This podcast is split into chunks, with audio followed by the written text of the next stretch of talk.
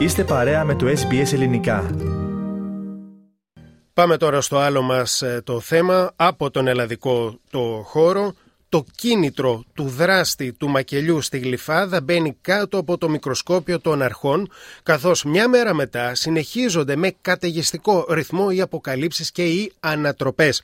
Περισσότερα θα συζητήσουμε τώρα με τον Αλέξανδρο Λογοθέτη, παραμένει εδώ κοντά μας στο Ραδιοθάλαμο. Αλέξανδρε, τι καινούριο γνωρίζουμε; Θα έλεγα πολλές πληροφορίες ε, πάνω και μάλιστα κάποιες εξ αυτών ε, αποκαλύφθηκαν, προήλθαν ε, μέσω επίσημης ανακοίνωσης που εξέδωσε η ναυτιλιακή εταιρεία. Σύμφωνα λοιπόν με τα όσα μεταδίδονταν χθες, το πιθανό κίνητρο που όπλησε το χέρι του 76χρονου Αιγύπτιου ήταν το γεγονός ότι ένα χρόνο μετά από την απόλυσή του από την εταιρεία θα τον έδιωχναν και από το σπίτι στο οποίο έμενε και το οποίο του είχε παραχωρήσει η οικογένεια.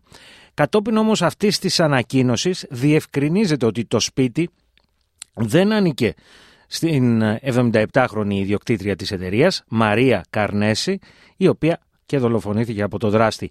Ουδέποτε η εταιρεία ή η Μαρία Καρνέση είχαν παραχωρήσει στο δολοφόνο κάποιο σπίτι να διαμένει στην Γλυφάδα, πολλό δε μάλλον όταν το σπίτι που αναφέρθηκε επί της οδού Τσιτσάνη αριθμός 16 δεν ανήκε.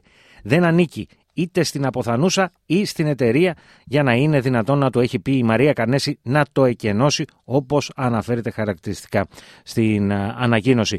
Το σπίτι μάλιστα πάνω φέρεται να ανήκει βάσει των στοιχείων του κτηματολογίου στο μεγαλύτερο αδερφό Σπύρο Καρνέζη με τον οποίο οι δύο αδερφές ε, είχαν δικαστική διαμάχη, έχουν μάλλον δικαστική διαμάχη για τον διαμοιρασμό της οικογενειακής περιουσίας.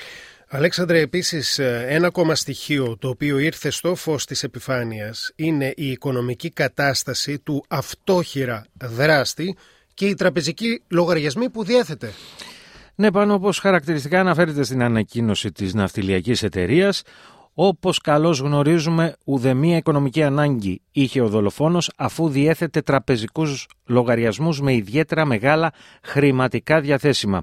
Συνεπώς, το πώς και γιατί αποφάσισε ο δολοφόνος να προβεί στην εγκληματική αυτή πράξη δεν μας είναι γνωστά και διερευνώνται, αναφέρεται χαρακτηριστικά.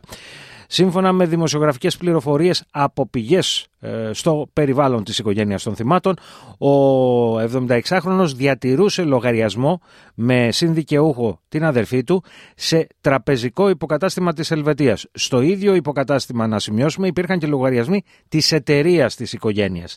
Κάποια στιγμή στο λογαριασμό αυτό διακινήθηκε ποσό έως και 1,5 εκατομμύρια ευρώ. Ε, ενώ τώρα εμφανίζονται μόλις 1500 ευρώ στο λογαριασμό λοιπόν του Αιγυπτίου και της αδερφής του. Ενδιαφέρον προκαλεί και ένας άλλος λογαριασμός που υπάρχει σε τραπεζικό υποκατάστημα της Αθήνας ύψους 500.000 ευρώ που ανήκει στον ε, δράστη της ε, τριπλής ε, δολοφονίας. Μάλιστα τα περίπου 75.000 ευρώ που είχε λάβει ως αποζημίωση για την απόλυσή του κατατέθηκαν στον συγκεκριμένο λογαριασμό. Ε, πάνω στην ανακοίνωση της ναυτιλιακής ε, ετε, εταιρείας υποστηρίζεται μάλιστα ότι από το τέλος Μαρτίου πέρυσι, οπότε και απολύθηκε ο Αιγύπτιος, δεν απασχόλησε ούτε την εταιρεία ούτε τα διευθυντικά της στελέχη. Επισημαίνεται επίσης ότι συνέχισε να απασχολείται ως επιστάτης σε κτήμα άλλου μέρους της οικογένειας Καρνέζη, εντός εισαγωγικών είναι όλα αυτά, στους πεταλιούς, με τους οποίους πεταλιούς οι δολοφονηθέντες και οι δέσποινα Καρνέζη δεν είχαν ή αδίποτε σχέση, όπως αναφέρεται χαρακτηριστικά.